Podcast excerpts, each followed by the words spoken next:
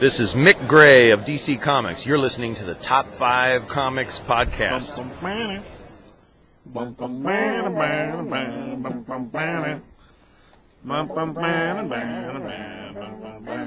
Welcome to Top Five Comics Podcast. People talk about comics, pop culture, and events. With us today, we have the Master of Disaster, Josh45, What's happening? and me, CBS. What's happening? No? Okay. Asking Um, me what's happening or yourself? I don't know. He's I'm more always of a- confused when you do that. You're like, and me. What's happening, me? Yeah. I'm always confused. Well, you're in the room too, so it's more of a, I don't know. Confusing, I guess. To the audience, that's what it is. How y'all doing? There you go. No? Okay. Uh, see, so today we're going to be doing episode number 153.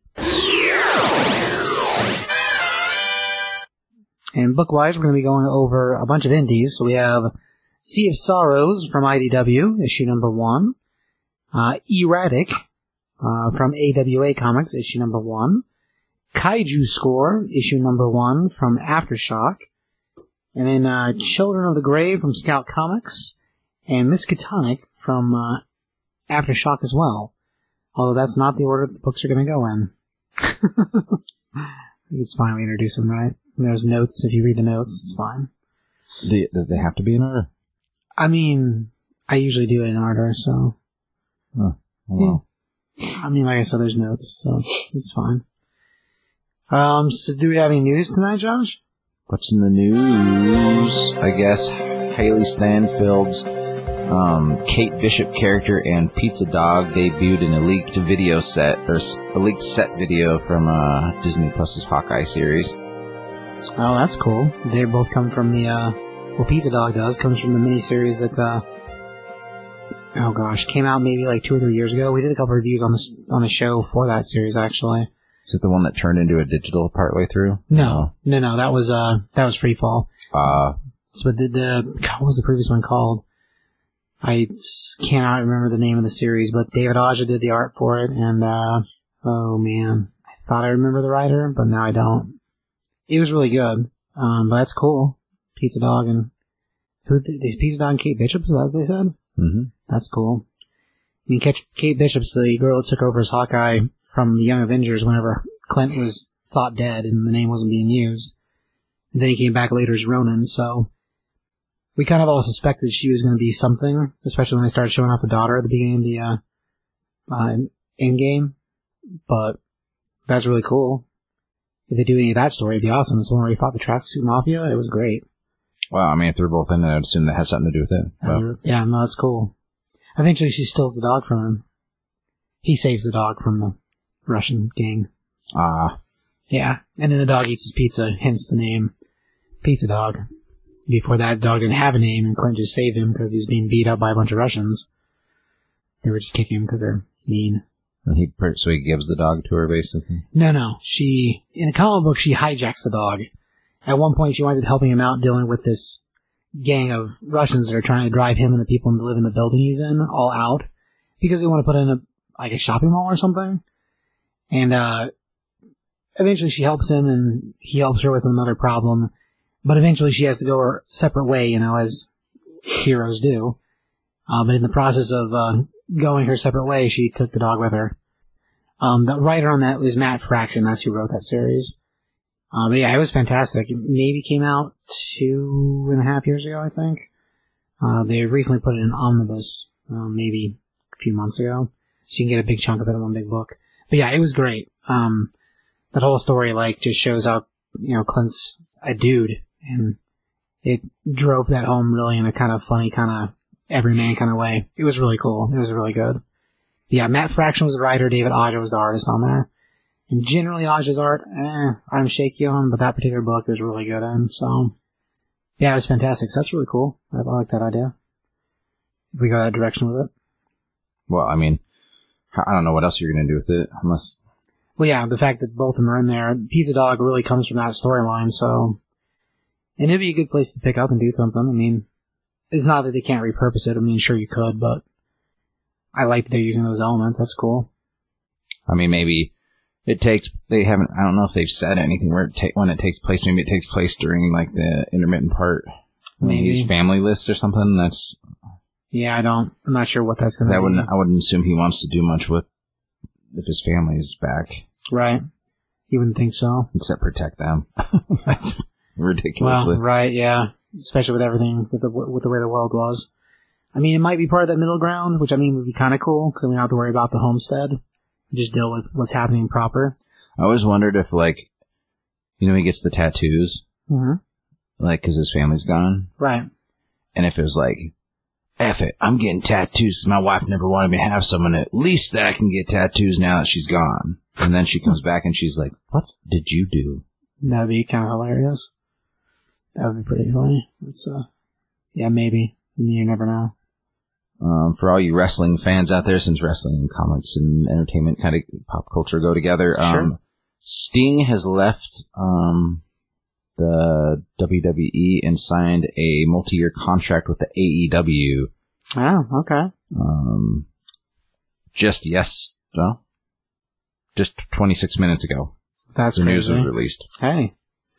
Well, I mean, that's kind of the dude's path. I mean, he's, Which, if you don't know, AEW is like the newer wrestling company. Um, All Elite Wrestling. yeah. what it stands for. So, which I mean, it makes when WCW is in full full go, it made WWF better, and vice versa. I mean, cool.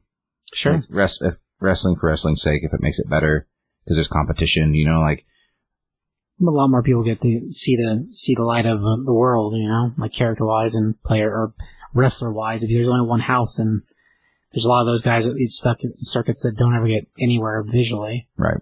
So, I mean, that's cool. Um, they did officially announce that Mads Mikkelsen is replacing Johnny Depp on the Grindelwald stuff. Yeah, that's weird. Crimes of Grindelwald. I, I mean, he's a better actor Sure. in my opinion, especially as a, an evil wizard villain. I think he'll do a really, really good job. And I don't think it's that big of a deal because they replaced Dumbledore halfway. Th- I mean, uh, uh, the original actor died, Right. Different thing, but yeah. but I mean, whatever. So there's that. What else do I have? I think that's pretty much it, man. All right. Oh, and then uh, rest in peace to David Prowse. He passed away this week. Yeah, I was gonna say Prowse was the uh, Darth Vader in the movies for Star Wars. Yeah, crazy. Um, well, I got a couple pieces of things. Um, it's aggravating, but I mean, whatever. So, uh, Witchblade is uh, planning to have a return in 2021. So we're going to see a relaunch of the series following the original character, Sara Pezzini. So we'll be back to Sarah.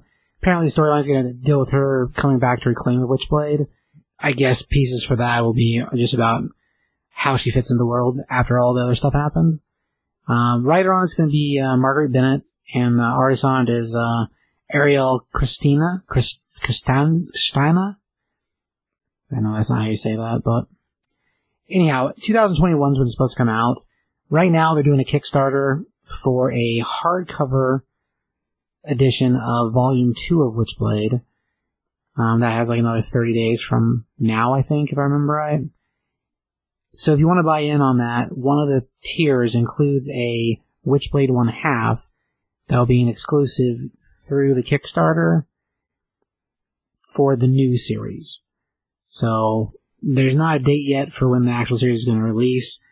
One of the main things they're advertising about is uh, there's going to be a redesign for the Witchblade from Mark, Silvestri, so that's pretty cool. So Mark's on board partially. So I guess we'll see. Well, maybe not partially. Mark's on board because he's making it happen. Uh, he's going to release two Top Cow comics when the regular books come out. We don't know yet if the one half's going to show up anyplace else. Um, so I guess we'll see. So if you're really into Witchblade, I mean, that's a place to look for that. Something else that's sort of in that same vein.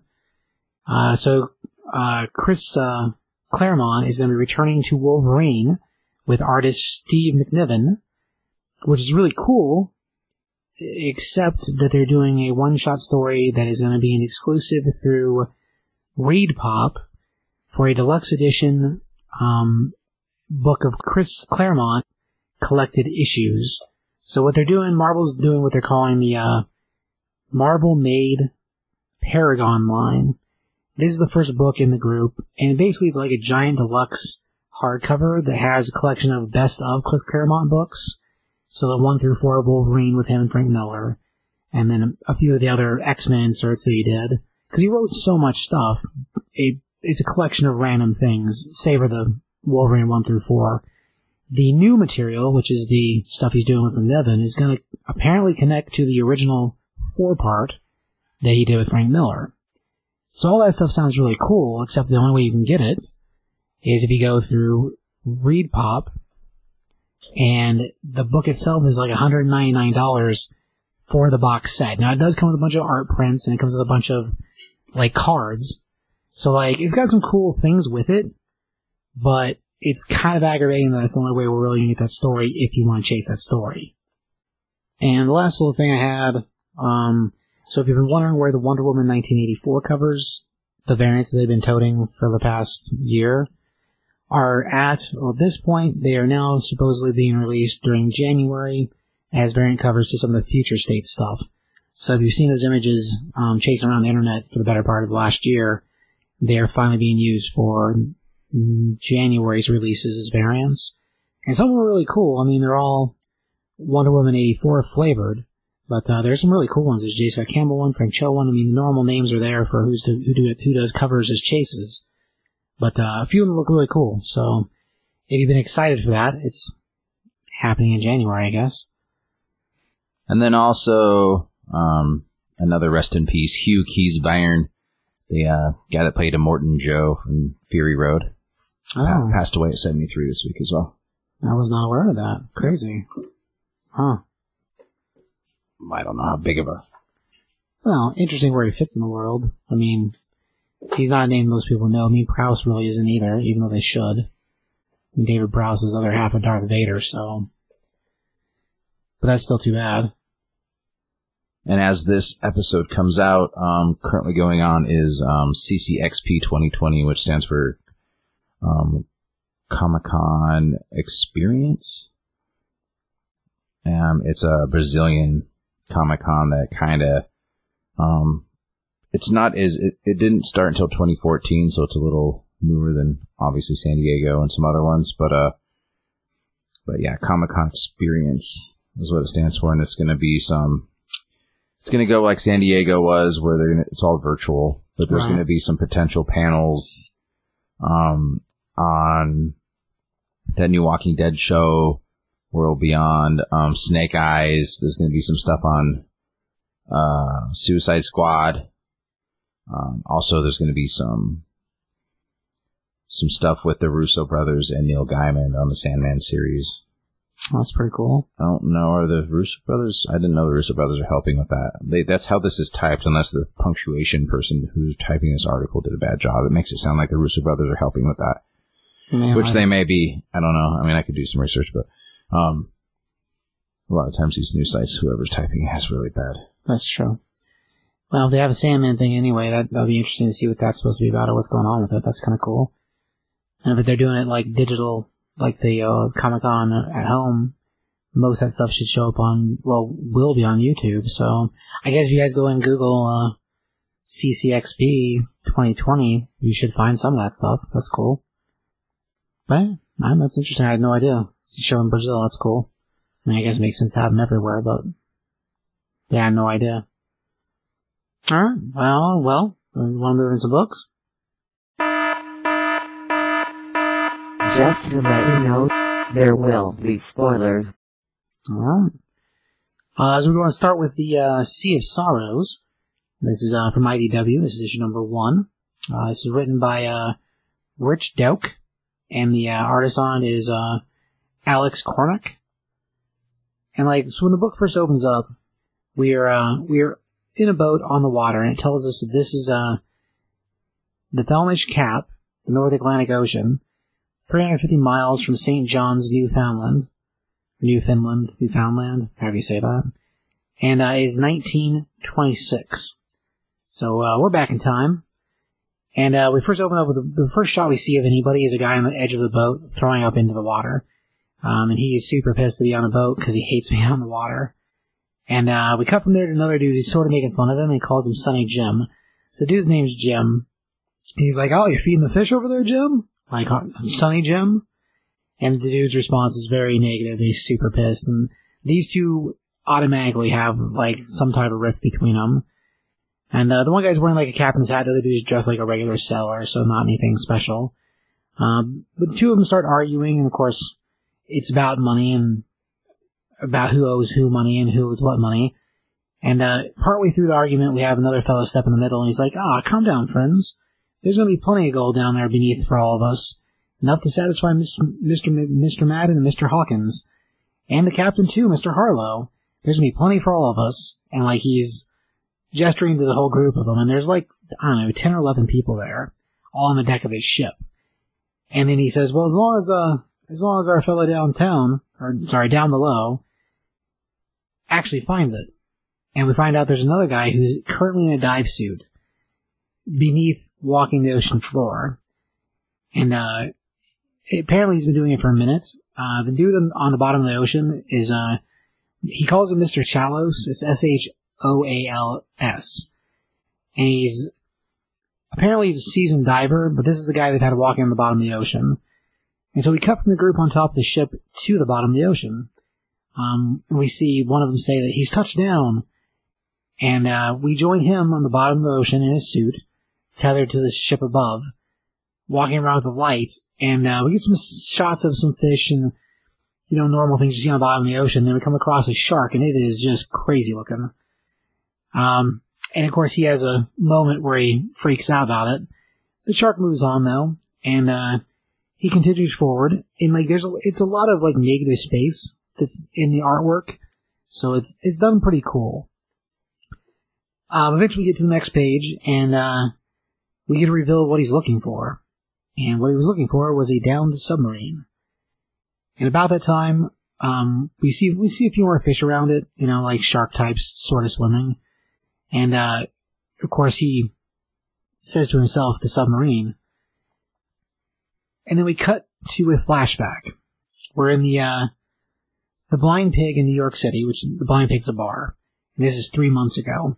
So we've got our captain and a couple other faces we recognize that have been on the ship, and uh, Mr. Harlan, and a group of them are talking about how he's going to try to fund this this expedition into the middle of the Atlantic.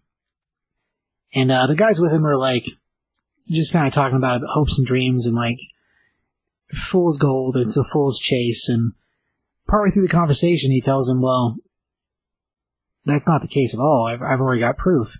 they're like, ah, you got some kind of sunken ghost ship out there.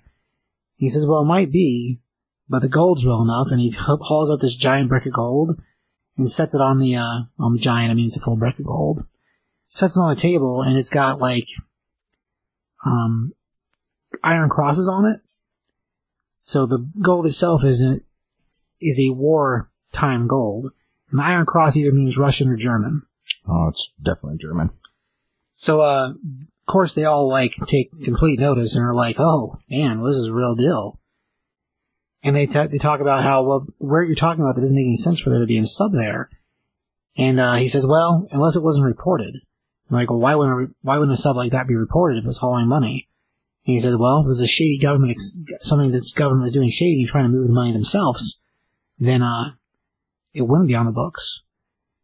And that's about as much as we know about the actual crash sub because there's no documentation about it being a thing at all. So we go back from there, we cut back to our current dive in progress, and uh, our fellow's made himself into the uh, into the sub, and as he's digging around through a batch of boxes, moving things, there's a point where he shines his light up, and he gets the shock of a lifetime, which appears to be a mermaid, but uh, skin color wise, she's like this off blue and has this ominous no eye look to her face like she doesn't have pupils. And, uh, he freaks out and she darts away in the darkness. And as he stands there, he's like, oh, he starts checking his airline. He's like, oh, the air's fine. I must be seeing things. And so he brushes it off like it was something that was a glimpse he saw very quickly. I mean, of course we see it because it's art, but for him it was like three seconds. Then we cut back to the surface and we join, um, a lady who's smoking a cigarette next to, uh, Sonny Jim and she comes over to him and she's like, listen, I don't like Dookie, or I don't like Dyke either. Who's the fellow with the ship cap, the captain's cat? He goes, but, uh, nobody really does. And to be honest, if it wasn't him out here with, with these other guys, we'd probably be able to do something about his body. And the dude, Sonny Jim's like, oh, well, all right. And she puts the idea in his head that if, uh, if it is as much money as they say, that a couple folks not coming back won't hurt anybody's feelings. And of course, she's got a snide, like, toothed out smile when she says it to him. And so about that time, they get called to come rejoin the group because they've been sent notice from the bottom that Shoals is ready to come up. And, uh, we join the guys reeling him up from the bottom of the ocean. And one of them's like, oh, slow, slow, slow down. We don't want to give him the bends. Because the whole depressurizing thing, and this is unlike nowadays where you have a bunch of modern technology to make this a lot easier. They're doing it by hand and reeling him up from the bottom um, in his little capsule with with whatever he's found. And so, of course, they're all waiting on bated breath, you know, crazy eyed, trying to see what what he's found. And uh, as he comes out of the tank, he stands up holding a bottle, holding a bar of gold in his helmet in one hand, bar of gold in the other hand. He's like, "What are y'all waiting for?" And of course, they all cheer, and everyone's super happy because he's found the mother lode. And from there, we cut to the evening, and everyone's sort of singing, having a kind of having a party on the ship. Uh, but Shoals isn't with anybody else; like he's off by himself.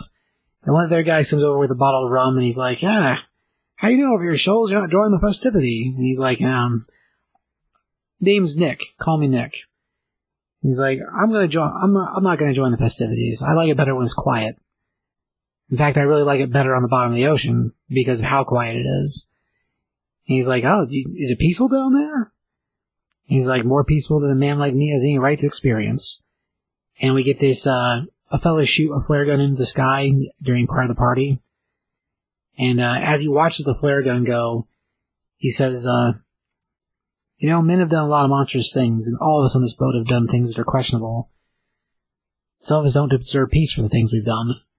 And he watches the, uh, the flare fall into the water, and eventually the water turns into a bunch of bodies. And that body turns into a bunch of soldiers. And now we're sitting with him with a with a with a scatter type gun, the the type you would twist like a sixteen. What do you call those things? Sixteen cannon, like the old ones you would turn the crank and one guy would feed the bullets in. It's not a rail gun because it's too new, but uh, the old spinny, like I don't know, 1930s gun. I don't remember what they're called, but that's what he's got. And we see a whole line of fellows in armor coming coming towards him. You know, like it's it's a, it's a war, military military armor. So like this is still back when they wear helmets and stuff like with fins. Anyway, and as he as he goes over what he It's a bunch of dead World War II soldiers, yeah German soldiers, because they're looking at they're they're taking apart a they're going into a U-boat, which is a German submarine. right. As he's mowing them down, like we just see bodies after bodies, and it's just it's a bloodbath, and we see his face. And as he describes, like as you do things you're told to do, eventually you lose the feeling about it, and it makes you a monster too. And eventually we get just a pile of bodies and blood everywhere, and then we rejoin them on the cell on the edge of the ship, and he flicks his cigarette out into the water. The other dude takes a drink, and he's like, "Hmm, it's not all quite what you think, is it?" Then he tells him, "Well, you Yanks were up here deciding which side you wanted to be on. We were down in the darkness. You're willing to sell us war materials if we get past past the blockade." So we built ships that could get past the blockades. And then we join inside of a submarine functioning. And this is, uh, this is a flashback to the sub that sinks. And, uh, the, the operator on the, um, what's the thing you listen to in a, in a submarine? The echo device? Sonar. sonar. And, uh, he starts hearing music out of nowhere. And it freaks him out so crazy. And he says he couldn't believe the things that he'd heard. Such beautiful, beautiful things. And about that time, we start having the voiceover talk about how accidents happen on U-boats. It's pretty common for accidents to happen, breaches and holes. And this particular U-boat was no exception. And uh, we wind up seeing that this particular U-boat was built, and the way they were built had uh, all their chemicals in one part of the ship to make it work and keep running. And it talks about how there was an explosion in one of the cubicles, and that led to explosion in the hull. And then that led to uh, having to seal off part of the cabin. And we wind up seeing the ship itself emerge on the on the surface, emergency style, because everything has been flooded in one side of the ship. And uh, it talks about how some of us survived, but that was only the beginning of the real trouble. And then we see again the mermaid, who is the one who's singing, and her crazy looking teeth next to the ship above the water. So that's where this issue one wraps. And the way it makes it look is as though it's quite possible that Shoals might have been part of the group in the boat that originally sunk. What he saw down beneath, I'm willing to believe is what caused the boat, boat, boat to sink, the U-boat. Um, as like a mystery, like a seafaring horror movie kind of mystery thing, I, I dig it. Um, the art's pretty gritty, but I mean, it makes sense for the tone of the book. So it, I feel like it all fits together really, really well. And as far as like a, I don't know, a crazy lost at sea kind of thing, I, I dig it. It's, it's interesting. I mean, I don't, as far as concepts, I mean, it's not the first time we've seen concepts sort of like this, but, well, uh, well, it's it's it's basically a sequel to uh, Road of Bones. They're the same guy, the same the same team. the same group from, from the previous book. Yeah. Yeah. So I mean, it is. I mean, but yeah, it's kind of just another like horror sto- like horror story, basically Yeah. horror mystery. But um, the, it, it's real dark even on like the land scenes and stuff. It's real dark. Oh yeah. Well, I feel like most of the time when we're dealing with them, other than the very opening, like most of the book happens at night, and everything under the water is is black because it's dark. But yeah, but even the daytime stuff is really really dark. Oh yeah. I, I think that's part of the horror element to it is to add that I don't know tone, I guess, to the book. But yeah, it is it is gritty, and there's a lot of black, like color wise. Um, score wise, I give it a two and a half. I mean, it was a pretty good read. It was interesting. I, I mean, I like horror story mysteries, so I guess I might be more predisposed to it than uh than other folks might be. But yeah, interesting. If you like seafaring, weird mystery, I guess. Well, I mean, I think it's really cool. It's like the violence is really messy. Oh yeah, Really all the war really scenes. well. Like like some of it plays together. Like as we see the bodies stack up while he's shooting them, and he's talking about how as you as you're forced to do things, eventually you lose the you lose the part that makes you not, and you become the monster yourself. It's really pretty interesting the way they iron that all out in there. It's pretty cool. But yeah, I give it a I give it a two and a half. It's good. I like the art a lot, and the story's really good. Um, I give it a three. It's a solid read. Like I hope, you know, like at first when I saw from a distance, like the, the cover looked cheesy, but when you look at it, there's actually really a bunch of really good detail in it, just like the rest of the inside of the book as well. Like you have to go back through it a few times to kind of really catch up all the the nuance. feel. to The it. feel. It's really cool. It's like really done really well. So it's a really Yeah. good book. the cover, like in the bubbles, you lose part of what was happening in there. But I mean, it's got the whole mermaid in it. It's got the the diver in it. Like, yeah, it's it's pretty cool. But it is a lot of black on the cover. But it's the way it all blends together. Yeah, that's cool. All right, uh, we move on to Children of the Grave. Children of the Grave number one by Scout Comics. Um, it is drawn by Joel Filippo and written by Sam Romsberg and Ben Roberts. So this book picks up um, with a guy walking through a forest with a shopping cart. Looks like in the middle of nowhere, and it's very post-apocalyptic looking. And at the very top it says Earth 30 years from now. And now we made our main character he's looking through like a he's just he's rooting around like just kind of Digging through stuff. looking getting food or whatever he can find and uh he's talking about how everything that he knows is based off what someone else has left behind and like books magazines and even videos that um he once he figured that out but it all seems weird and not right like it just seems like what he's been told it doesn't make a lot of sense and so he turns on this little radio on his belt and he starts listening to the broadcast from whatever town that he lives in. It's like, um, "Good morning, children of Terra," which is the Terra is the town that he's from. And they're talking about there's a big gathering today, um, a celebration tonight, so everybody do their part to help out, gather food, and get ready for it. And uh, and he hates that like the, the main character who we haven't gotten to his name yet. Um, how he hates being called a child because it doesn't make any sense and he gets back to the town and it's this like quaint little village that but it's definitely post-apocalyptic like you can tell like not all the windows are in you know are there and it's things like there's some overgrowth and things like that and he gets into town and you can see everybody doing their their daily chores and he's just kind of talking about how, you know, there- there's the providers and there's the caretakers and everybody plays their part. And he's like, but, you know, there's more to this than that. And I'm going to figure it out. Like, I'm tired of not understanding what's going on. I'm going to figure this out. When and he talks about whenever you, whenever you see these things out in the world, he says they're not things we're supposed to see because these are people of all ages, which is also kind of weird, like old people. And how the echo of what the past was doesn't make sense now from everything they're told. Right. And then so from from behind him, he's like kind of breaks him from his his uh, daydreaming. He hears somebody yells at him, Daniel, which is that's he's Daniel, and uh, this this guy runs up and he's like, oh man, he's like he's like you weren't at breakfast this morning.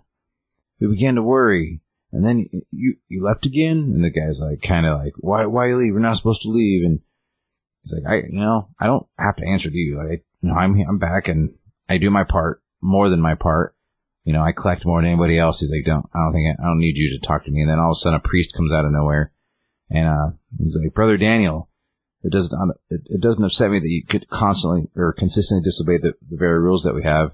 It frightens me. And he's like, walk with me. And so they, they start walking. He's like, you know, I used to, I used to question things too, but you got to understand that that's just the way things are. And, and this Daniel guy is just like, no, like I'm not, I, I don't, like you, you, you look in the eye and tell me that there's not more to this. Like this doesn't make sense, and you know that it doesn't make sense. He's like, I'm, I'm, I'm tired of being kept in the dark. He's like, I'm, I'm gonna, and, um, he's like, the priest, like, I don't want to have this conversation with you again. Um, you know, all, all of our needs are completely met and cared for here, and I want. He's like, basically tell him to like, just get on board. Like, you don't have anything to complain about. Like, it's perfect here. And uh, he starts, you know, sh- starts showing scenes from the town, and he's like, "I want answers. Nothing adds up. Anything that I've ever read says that things should work the way they do here. Those who were here before us hungered for food was scarce, and they struggled, and they they got sick, and there's children, and there was adults, and it doesn't make any sense." And he's like, "The way things are here is a child just shows up, and that doesn't make any sense. Like they just just show up." And they call it a blessing. He's like, I don't, I don't believe that. And he's like, so what I'm going to do is I'm going to, I'm going to figure this out and tonight's my night. You know, there's a big celebration. He's like, I've been storing stuff away. You know, I got enough supplies to get through and I'm going to go as far as I can possibly go. And I'm going to go so far that if I, when I, once I run out of supplies, I'll starve before I get back. So I don't have any other choice. So he pulls like a hatchet from under his bed and starts packing his bag and he puts Black Sabbath in his Walkman and clicks on his belt and uh, during the celebration, he takes off, and everybody's celebrating the priest's 30, 30 years, I guess. His 30 year birthday, which, Which weird because he d- he looks way older than thirty to me. yeah, but everybody else around him lo- looks like almost the same age, and all of them look the same age.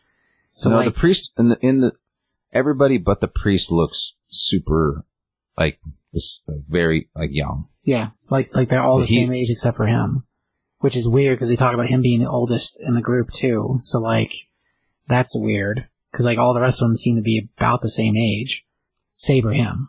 and they're just all shouting, "We love love you, brother or elder brother," which is he's so he's the priest. They call him elder brother, and then you see this dark hooded figure.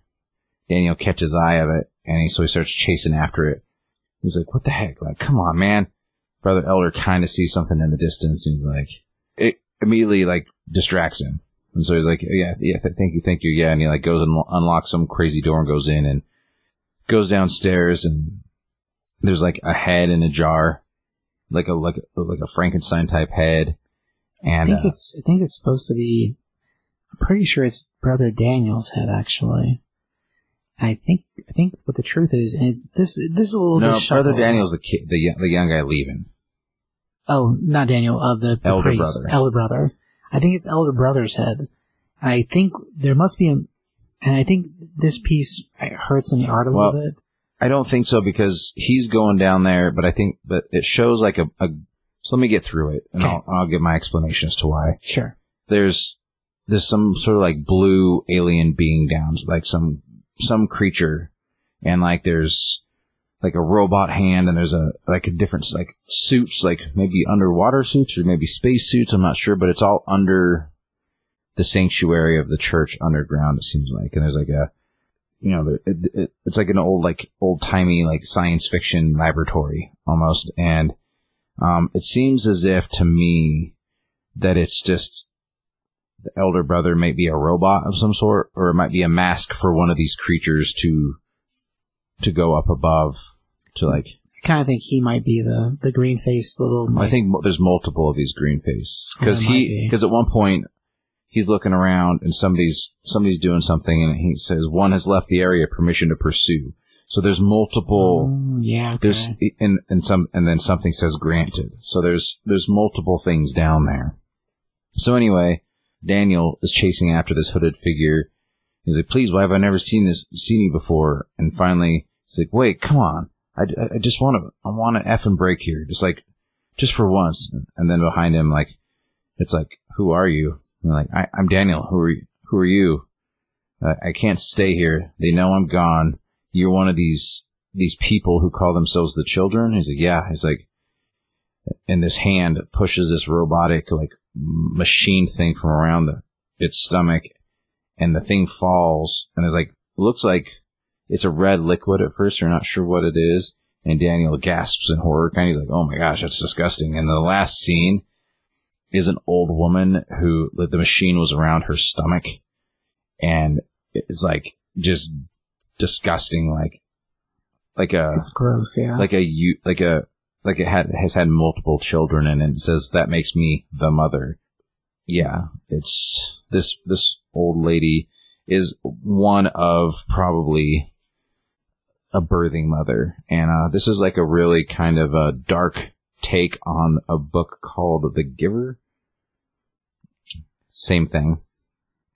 It's like a, a basic premise of, I mean, in The Giver, like they're this perfect utopia, and there's you know they when you're born, you like you go for a, a barrage of tests to kind of f- f- figure out where you need to be, whether you're gonna be a, this person or this person or a birth mother. And there's there's people who that they birth children, and that's it. And like when it's you're a family and you get you get placed with somebody, and they at a certain point you apply if you want a child, and you get a child and you raise it, and it's like it's just.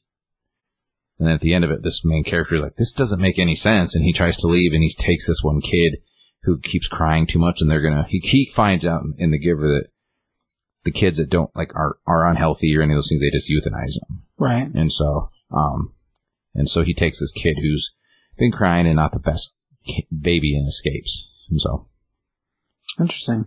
yeah this is a very similar very very very similar take i mean a little darker but Sure. Yeah, I guess I could see correlation with that. I didn't realize there was multiple guys down beneath. So yeah, I think. well there's at least two things down there yeah. because like Well, because one's talking to the other one. I, I didn't realize they were talking. I that part when I read over, I didn't realize how they were how that was working.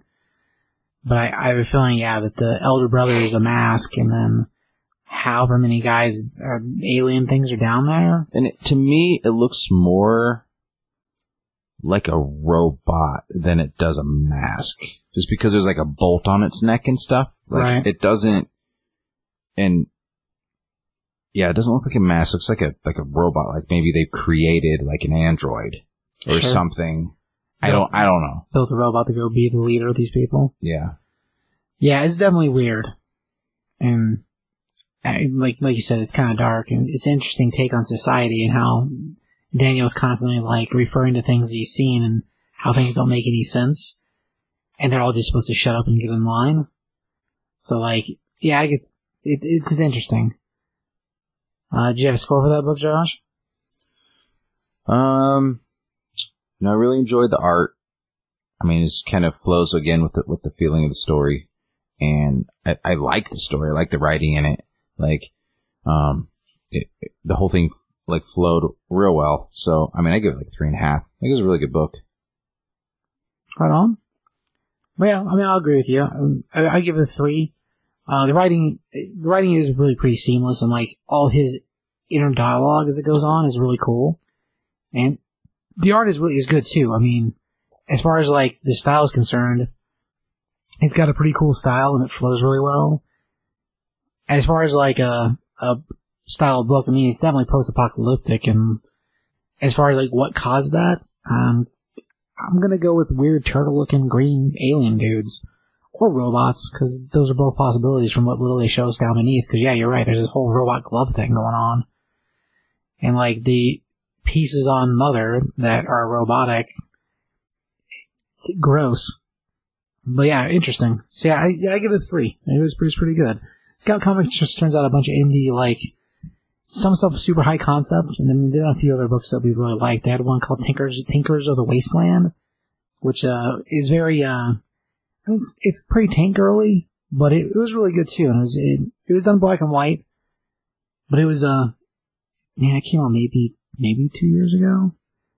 Uh, but it's really good too. And if you I mean if you like tank girl stuff at all, you'd like it. So yeah, the series wise, I, I dig what this is. I guess we'll see where it goes. Um, so we'll move from that guy into E-Ratic. This is a E dash ratic, R A T I C. Uh, this one is uh, from AWA Comics. Um, it is written and drawn by Kaare Andrews.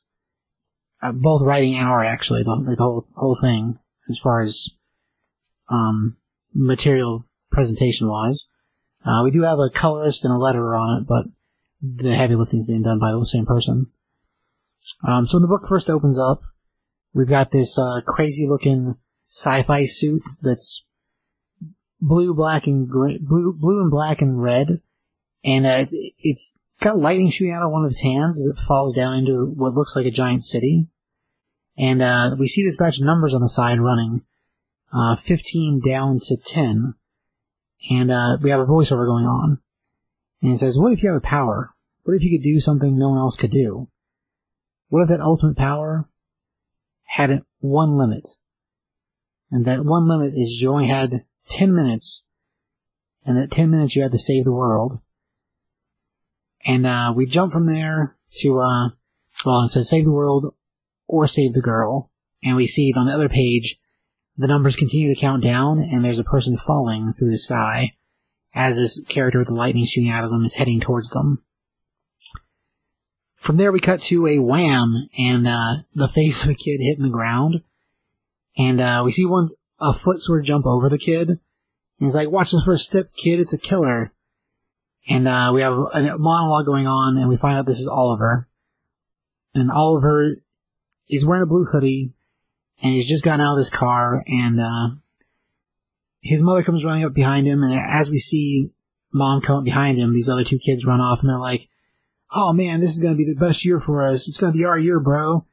And he's like, "Let the uh, nerd nerd, killers nerd kill him begin." And like they calls him, they call himself Nerd Killers, like K I L L A H S. Anyway, so we, we see Oliver getting up, and his his backpack spilled some of his art out of it, and his, mom runs over to him. She's like, "Oh, are you okay?" And his brother, who's there as well, older brother, definitely football type, is like, "Oh, bro, you gotta be careful, bro. It's gonna be a new starting for all of us. You know, you gotta best foot forward. You know." And uh, she wipes off his face, and she's like, "Are you okay?" And he's like, "Yeah, mom, I'm fine. You're making a big scene of this." And she kisses him on the face, and of course that, you know, makes him freak out. He's like, "Oh, everybody's looking." And so his brother walks off, and he's like, "Ah, relax, bro. It's all gonna be fine. It's gonna be fun. Just fit in." And uh, his inner monologue talks to us about how his brother always fits in everywhere. Everybody loves his brother, but that he has a hard time fitting in himself, and he's more of a nerd than anything else. And we see a bunch of the other kids, and one of them, this blonde haired girl in a polka dot dress, picks up part of the papers that were blowing blowing around from spilling out of his bag, and she's like, "Oh, hey, you dropped this." And she goes, "It's adorable." He's like, "Uh, what?" I don't. And she turns the picture around to show us it's basically like a a version of uh, Red Sonja with a giant sword that the kid's drawn. She's like, "It's totally inappropriate, but it's adorable." And then one of the other kids is with her, the bigger guy, just starts laughing at him, calls him a perv. And he's like, oh, in his inner he says, say something like it's, uh, it's supposed to be, um, ironic. And he can't say anything at all. And girl walks up, she's like, why do you always have to pick up, pick up these stray fish? To her friend. And, uh, we find out the blonde girl's name is, uh, is Kristen. And she's she's a popular girl because the other two girls tell us that you don't want to lose your status in school this early in the year. And they're, they all kind of, you know, are kind of, well, they're making fun of him. Anyway, he grabs grabs a couple pieces of paper from the ground. He runs off, and Kristen's like, "Oh wait, you forgot." Okay, and he runs off, and the girls are like, "Come on, this is gonna be our year. We got to live it up." And uh, we join Oliver running, and he runs into somebody else. And the whole time his brain is thinking, maybe I can find another school to start new, fresh in. Maybe I can get replaced to another place instead of being here. So it's first day of school, and the kid's already got all this like baggage going on. And we find out the person he's run into is this older lady with red hair, very frumpy. She's shaped kind of like a square. And he's like, "Oh, I'm sorry, I'm I'm new." And she just growls at him. And about that time, we hear the bell ring, and he's his inner monologue says he's never been so happy to hear the school like attendance bell ring. So he's able to run off while she just wanders back into the school. And then we cut from there to uh, later in the day, not super late, still morning, and we see a dude get punched in the face. Like, pretty hardcore. And then, of course, we see a bunch of other kids and they're chanting fight in the hallway. And as he's walking through the hall, he's like, ah, the, the sounds of this school and the sounds of all schools. My brother loves it. I I can never, I can never understand how he sees a call to adventure. And then we see that the dude that got punched in the face is another guy wearing a Letterman's jacket. And uh, it turns out that uh, Oliver's brother is the one that socked him. And uh, about that time, we see a teacher run up saying, "Oh, no fighting in the halls! No fighting in the halls!" Trying to quiet everything down. And he, he finally gets over to the kids, and uh, the there's another guy in a Letterman's jacket there, and he's like, "Oh, hey, hey, coach, we were just, uh, you know, we were just pressing some re- some wrestling moves, you know, holding an open tryout." And this guy was in here wearing uh, contraband colors on his jacket. And well, when he, when the brother first showed up to school, he had a red and white Letterman jacket. This school's colors are blue and yellow, so uh, that automatically led to rivalry.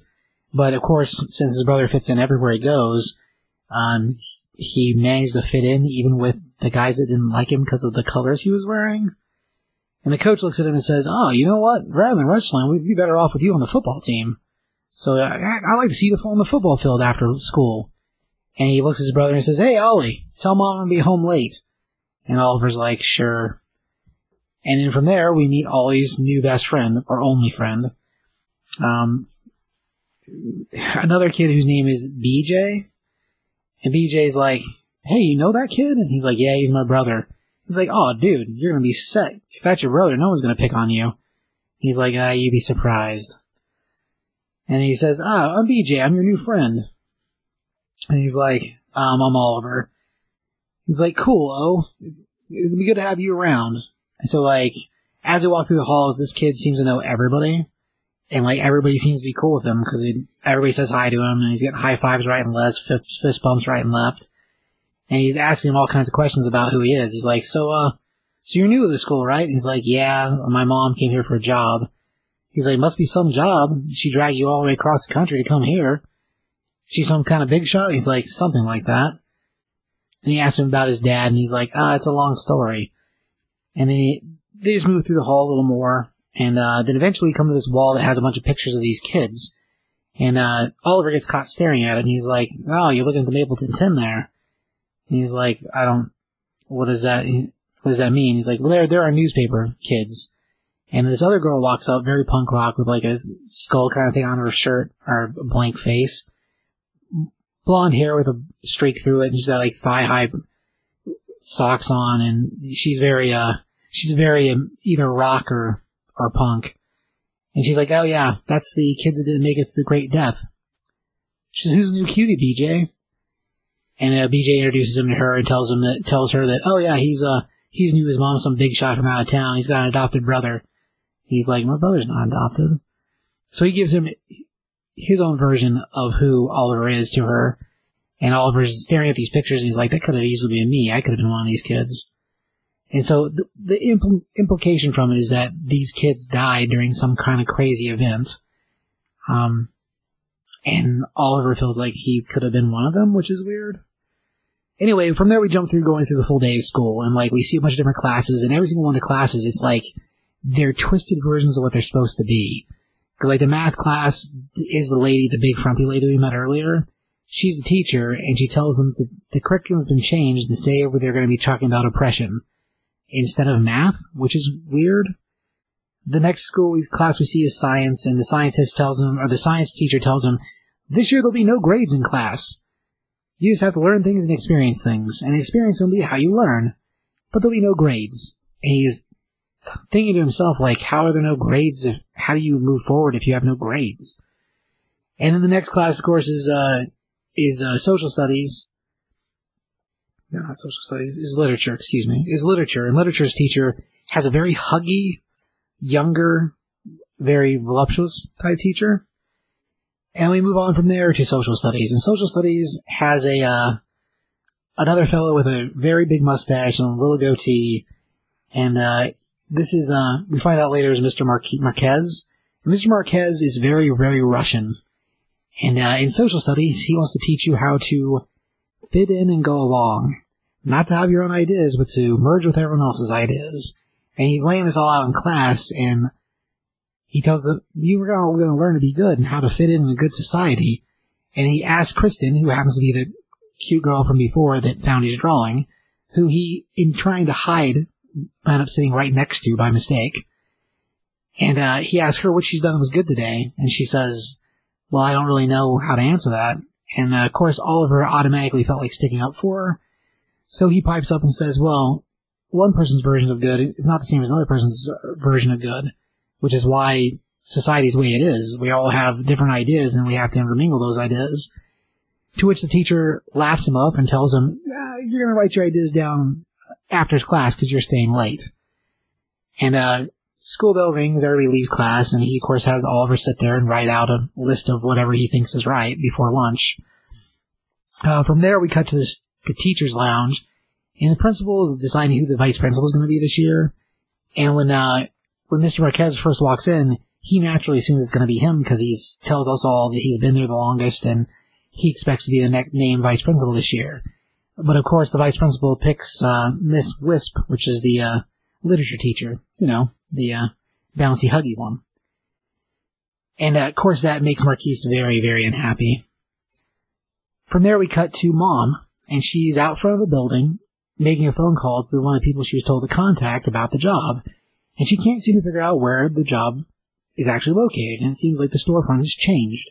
And so she leaves a message on the phone call and it implies to us that she's followed the right address to, that was in the text, and this is the second or third message she's left. And about the time she's hanging up, a woman walks out of the building and says, Oh, they got you too, huh? And she says, uh, sorry, what? She goes, Oh, let me guess. Now, how much money did they steal from you? We've seen lots of people standing outside these doors over the past few, few months. She's like, hang on, what do you mean? She's like, um, so how much money did they take from you? She's like, oh no, they didn't take, well, they had to have me make a deposit so you set up an account for payroll for me. That'll be refunded to me after I get my first paycheck. And she's like, honey, there ain't no job here. You've been, you've been tricked. And she's like, oh my god, I moved across country to, that money was supposed to be here for our first month's rent. And she's like, yeah, they've done it to a lot of people. You're better off not talking to any of these people. And, uh, that leaves her staying in the street at this point with no job, having moved the family cross country for a job that's not real, and having money stolen from her as part of a payroll scheme. Which is a real con. It's a real, it's a real con, it's a real thing. And, uh, she's left standing there saying, oh god, I need a job.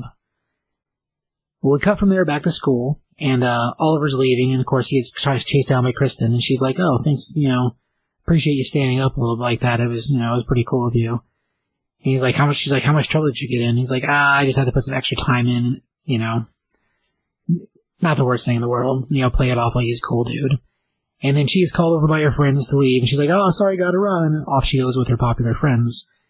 Uh, from, in the same scene, we see a fellow pull up in a car, and he's like, hey, kid, I've been looking for you.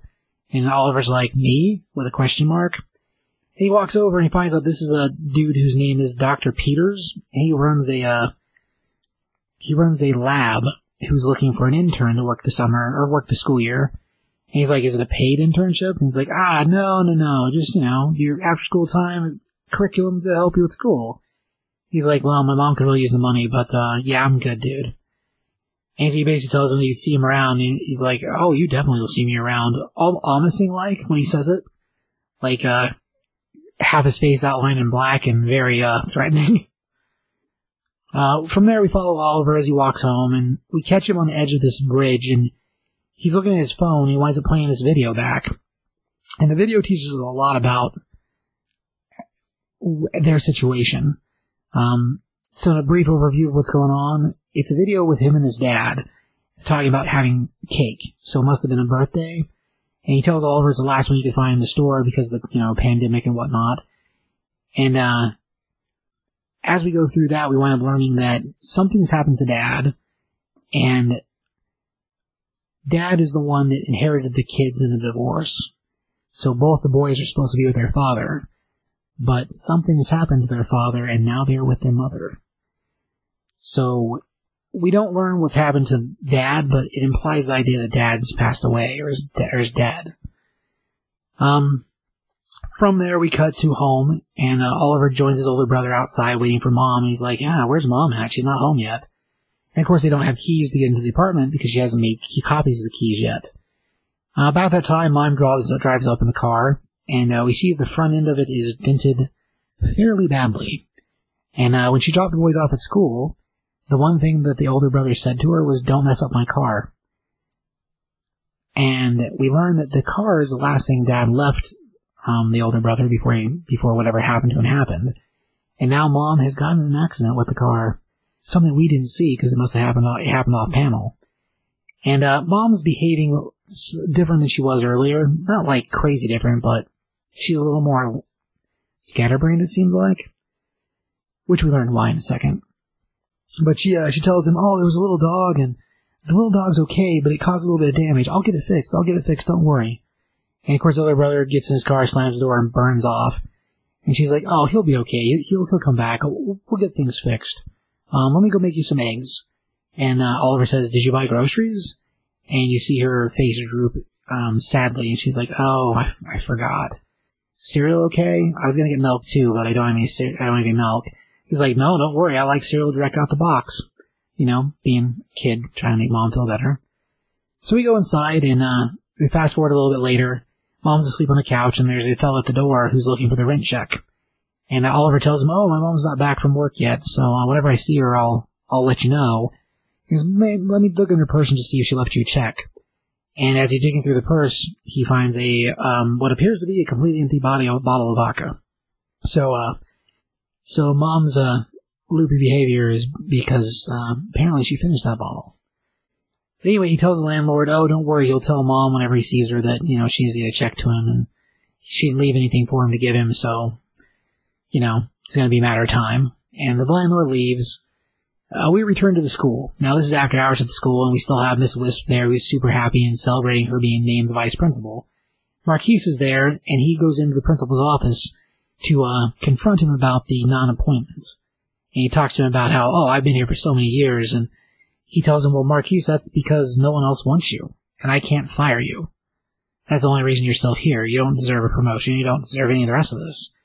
And, uh, of course, that Marquise turns and starts to cry, and he says something pretty ominous. How he wishes that the principal would just jump out the window. And about that time, we hear a crash, and uh, Marquise turns around and he says, Doctor, uh, he says, Principal Lindsay? Lindsay was the guy's name who jumped out the window. And there is a giant hole in the window where a fellow has jumped out. And as he looks out the window, um, we hear people below saying, "Oh God, get the janitor! Call an ambulance!" Because the principal did throw himself out the window. And then we get this ominous grin from Marquise as he twists his mustache like Snidely Whiplash style, full on evil bad guy style.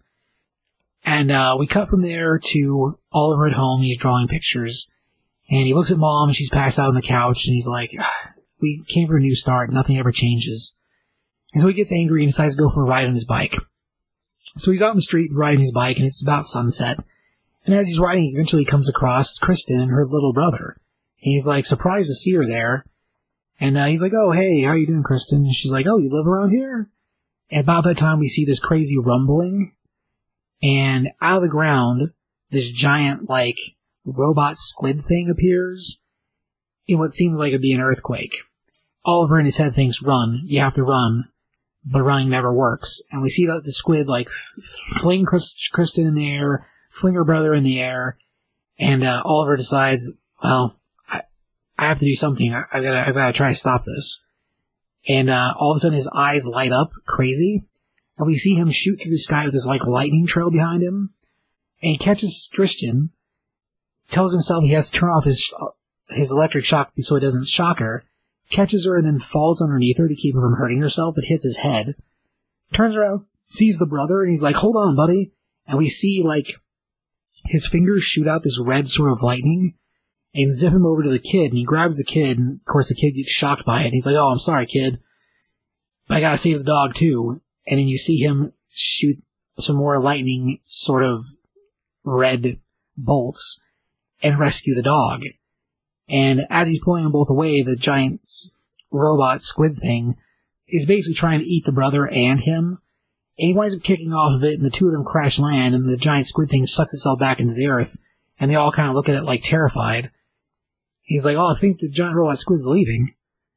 And uh, Kristen is like, "Uh, you're Oliver, are you okay? Your your clothes, are you all right?" And we see his clothes, and his clothes are like they're ripped up from the lightning stuff. And the little brother's like, "Holy crap! Your friends are never going to believe it. Something's actually happening in our town. I can't wait to tell my friends." And Oliver's like, "No, you can't tell anybody." And you see his eyes tear up, like crying kid style. He's like, "You can't tell anyone. If they ever find out, they'll come for me and they'll come for me, and my I'll never see my family again, just like my dad." And he freaks out and he runs off with his bike. That leaves us sitting with Kristen and the little brother, and the little brother's like, "Your friends are gonna be go crazy about this." And Kristen says, "Caleb, you have to be smart. Caleb is the little brother. We have to be smart about this, okay?" He's like, he sees her holding her phone up, and he says, "Oh, did you record it?" She's like, "Yeah, "You bet I did." And we see that she's recorded a video of him. Um, how much video we don't know, but uh, she looks at it and she says, "We're gonna go viral." And she sends the video to what their version of YouTube is. It's called Vi- VidTube. Um, but that's where the first issue ends with her uploading this video of him crying because that's a that's a piece we see. Like it ends with his face telling her not to tell anyone, and clearly she doesn't care, even though he just saved her from a crazy robot squid thing, which is just terrible. But she's kind of a friend of me kind of girl. It seems like. Um. Anyway, that's where the book wraps. Uh, as far as the book's concerned, I mean, art's really good. There's a lot of words in there and a lot of like pacing between things, so it probably sounds sort of jumbled trying to talk about it. But it's written pretty well. And it fits together really good. The art's fantastic. Like I like it a lot. It's very uh I don't know, it's, not it's not the same as Humberto Ramos, but it's got a similar feel. Uh the coloring's really good. Like the whole presentation of the book is awesome. Uh I, I give it a three and a half. I, I give it a four. It was really good and really fun. I mean, yeah, we're dealing with a kid who's got superpowers, so that's very Spider-Man-y. And it, it has similarities, I would say, to a book that's called, uh, oh gosh, it was from DC Comics. Now I don't remember the name of it. Hmm. We reviewed it on the podcast. That doesn't help you guys, I guess. This is way better than that book. Sideways, Sideways, yes, yeah, that's the one. a blatant Spider-Man ripoff. This isn't at all. I don't think. His powers, like they call him a reborn. I think that the Russian um, teacher is also one, but he has because he's told the guy to do something, so he did it. Right. I think he has powers too. I think they're, they're I think they're called reborns, and like, which means that like whoever died on that wall, something happened where people died, and I don't know what happened. And maybe he was one of them. I'd say whatever the event was is probably what gave him his powers. I mean, they mentioned the, the, the kids on the wall and how they didn't live through the, whatever the event of the day was. The Great Death. Yeah. So like, as a thing, I mean, clearly we're gonna learn more about that as we go. But yeah, when he thinks to himself that he could have been one of those kids, I have a feeling that whatever the event was must have happened multiple places. Because this is the first time they've moved to this town, or wherever he lived, it happened too. Maybe. Because if him and the, the, the, the social studies teacher both have abilities from the same stuff happening, that would make a lot of sense. I think that, and then I think that, um, for some odd reason, I got a weird feeling about the, um, large redheaded teacher with glasses. I feel like she's might end up being a good guy. Miss I- Tug. yeah.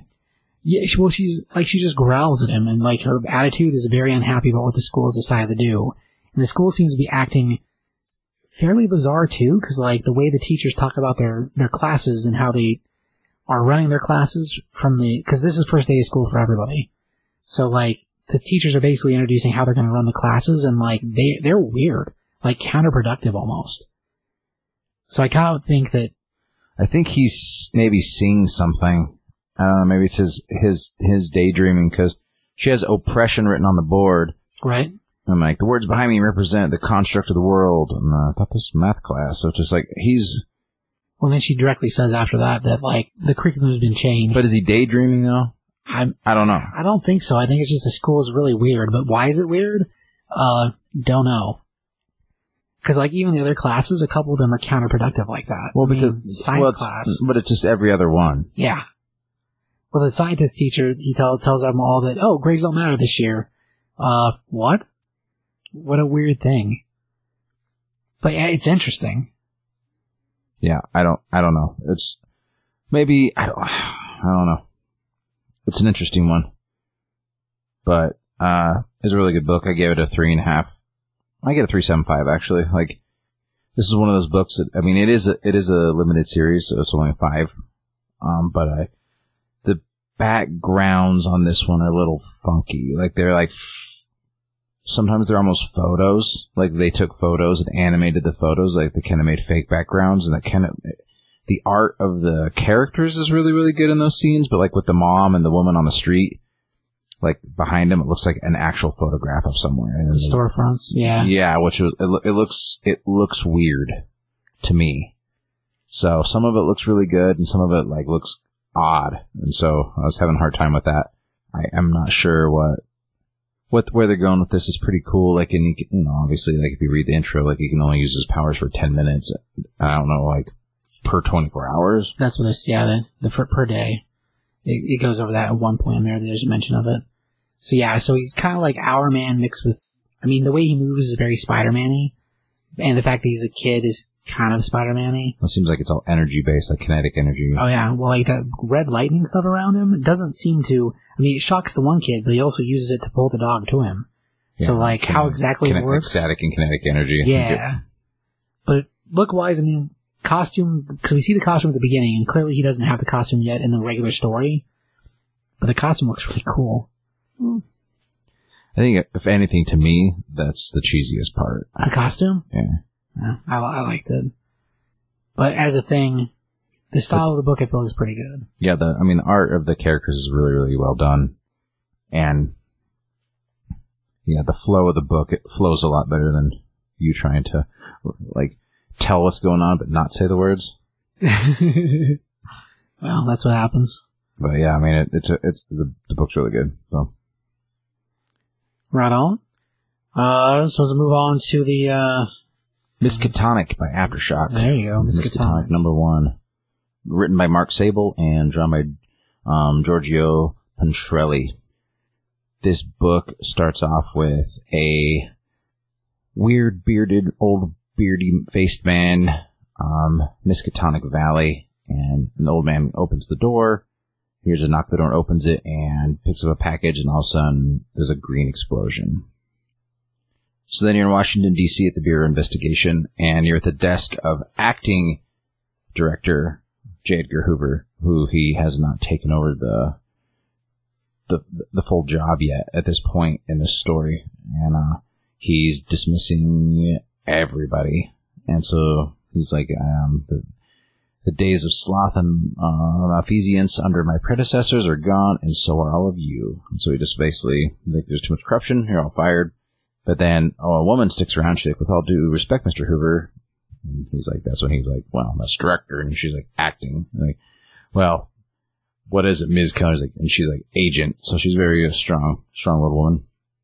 She hands him uh, a photo and, and he's like, oh my gosh, who, has anybody else seen this? And he's like, nope. He's like, well, okay. Well, I don't need to let you go yet. So she, Whatever it is must be blackmail enough that he can't, he, to keep him from firing her. Well, I mean, as the joke goes, he would dress as a woman, and he had, you know, his his assistant was his lover, and he was gay. So that's there's that. There, it, it could be anything like that, but I don't know. So he's like, I do have a mission for you, and It it's one that requires both your investigative skills and your discretion. Um, does the phrase "plain words" mean anything to you? And she's like, "Yeah, these are were left at the scene of the anarchist bombings, the ones that Attorney General Palmer and yourself put a stop to with those raids." And uh, he's like, um, "Before Congress put a stop to us." And she's like, "The note does say you'll never get rid of us, and we'll multiply." And Hoover says 10,000 radicals arrested, but nearly a decade later, another such note was found at a crime scene in Miskatonic Valley. Massachusetts blue blood was blown to bits. Likely a copycat, but should get word out. It would under, and then she's like, it would undermine the Bureau's work and our credibility. And so he's like, you're going to head to Innsmouth and, and a, is a port town filled with the filth of foreign shores. I want you to go there and lia- liaison with a trusted friend of the Bureau. Together you'll quietly inquire as to who killed Ephraim Waite. And just as quietly, you will make this matter disappear. So she shows up in this small town. The detective Malone is who she's supposed to meet up with, and he's like, ah, I'm retired. And, you know, they, they share pleasantries and they're looking around and all the, all the locals are kind of staring at her. And because she flashes her badge, he's like, you might need to put that away. Like, Right. don't- people don't need to know. It's already weird that you're a stranger from town, and now if you keep flashing that around, it makes makes things look more suspicious. Right. And so, uh, as they're walking, that he, um, she's like, "Can you just take me to the scene of the crime?"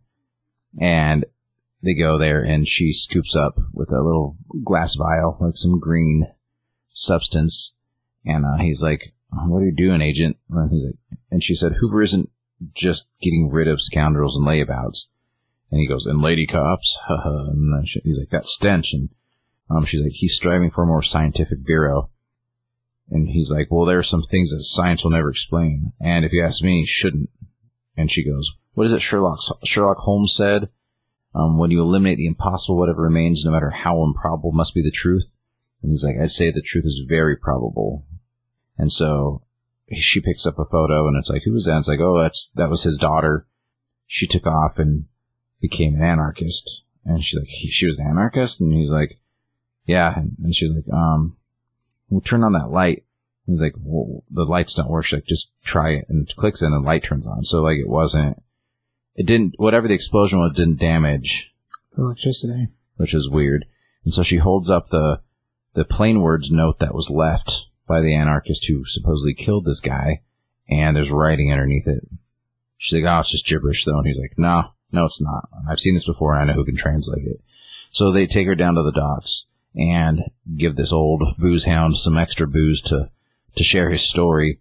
And, uh, this guy goes about saying that I saw the old man blowed up. If that's what you're asking, only he weren't no man, just like the rest of them. And she's like, what do you mean? And then it shows like this old, this old man's like flashback and it's like a fish person exploded, like frog legs. And he's, and he said there were fish parts, frog parts everywhere, but there was no body. And then it shows like, and, um, as the, the drunk keeps talking, they're showing another flashback of this. They burnt him up, such as the ways of the Order of Dagon. Ask me though, they did it because they know folks like you'd be showing. And they're like, what about his daughter? Ah, she was a pretty one, as pretty as anyone descended from those fish effers. They haven't fallen out? But not that I know of. Never did see the two of them together though, and most locals don't leave town like that. And she asked, what about the, what Adam, and he's like, nope. None that the deep ones could, could protect from. And she, she's kind of like, this guy's drunk. It's whatever. But he's like, I was, I was, I was you though. I'd make myself scarce for nightfall. Now that the half breeds seen you've been poking around, they'd call up their full blooded cousins from Devil's Reef. And they go in the, the car is broken and it won't work. So they decide to stay at a, like a hotel Like, a, like an inn in the place, yeah. and they, they, they check in as a couple. And they're like, isn't it weird that we're checking in as a couple but different rooms? Like, well, we don't have any rings. And you heard the bellman say that it was nice that we had, um, that we're upholding the old ways. Like they're being, you now, since they're not married, they're going to stay in separate rooms and be proper. Right. So as, you know, she says goodnight and he's like, I only have an idea of getting out, getting out of this town alive. Cause she's like, don't get any ideas because we have adjoining, adjoining rooms. And I, and she's like, come on, Tom, this murder is the most excitement the sleepy burg has seen since that 19th century plague, in quotation marks, scourge of the Brooklyn underworld. And then outside he, or then you see like a flashback of the detective and he's walking around and he like finds some weird tunnel and he goes down it and he walks in on some underground like chamber, like a big hall, Yeah, it's got a bunch of like weird heads on the wall and like masks and Yeah. faces and I don't, look like babies and there's a giant menagerie with like an altar. yeah, it's like some underground like Crazy secret layer. like worship room of some Yeah. sort. And then he wakes up in a cold sweat and, uh, she starts hearing this, like, these scratching noises and, like, these weird gurgle, this weird, weird noises outside. And all of a sudden, like, a loud thump and blam, like, just bangs and slams. And all of a sudden, like, the detective kicks open the door and, like, like, that lamp's not gonna, she, as she's holding a lamp, she's like, I don't know what's going on. And, uh, that lamp's gonna help you. We need to get out of here. And he breaks the window, like, come on. And they're running across and you see a green, like, webbed finger hand, like, try to grab her foot. And they jump off the building and they're, they're hiding. And then you see, like, these, they look like KKK costumes. but- Yeah. But, they're, but they're holding tridents. Yeah. And, uh, like- yeah. Crazy skewers.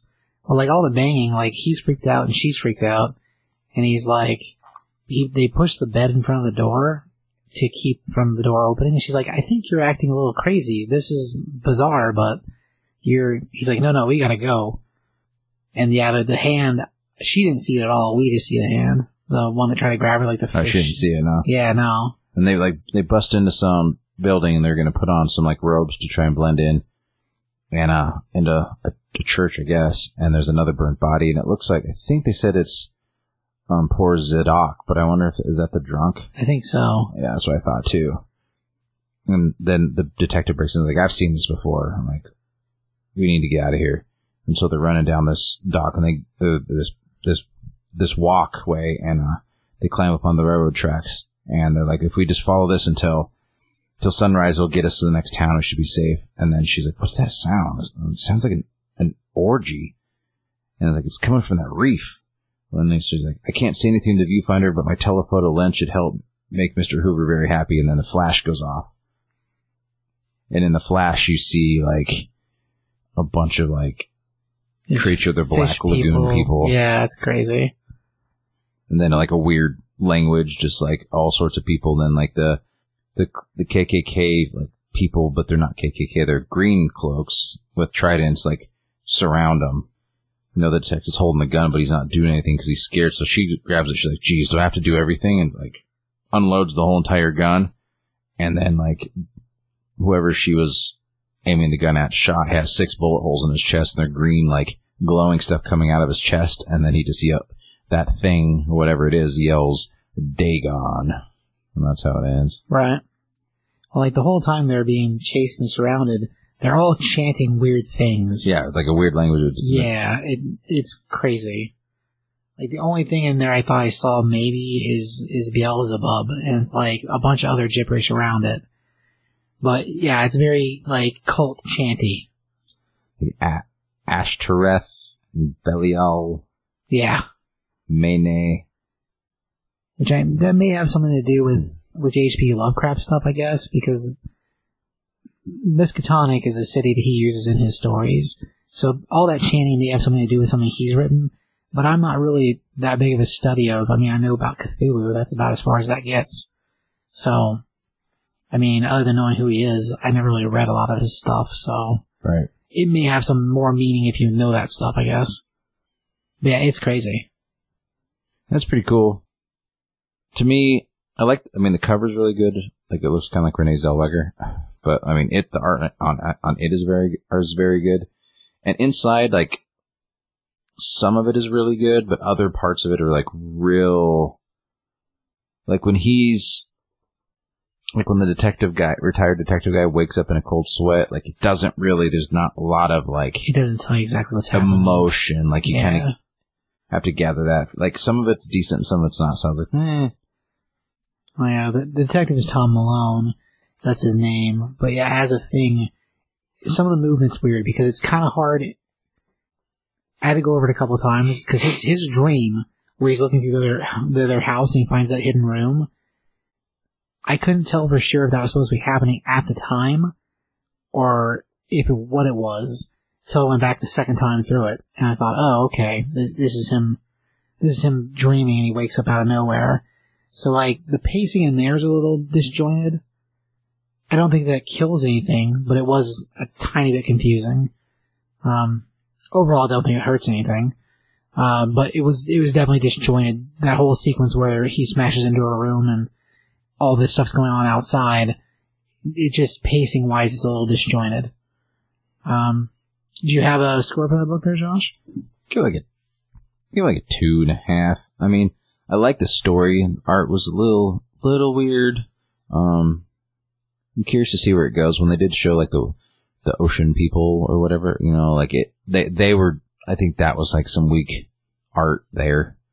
You know, so, so some of it was like really good, and some other parts of it felt rushed. And I feel like sometimes when you have these these indies, that's what you you run into. Like you get certain parts that just seem rushed, and like something that like I have an idea of what I want to want drawn here, but the artist's like, oh, I can draw that.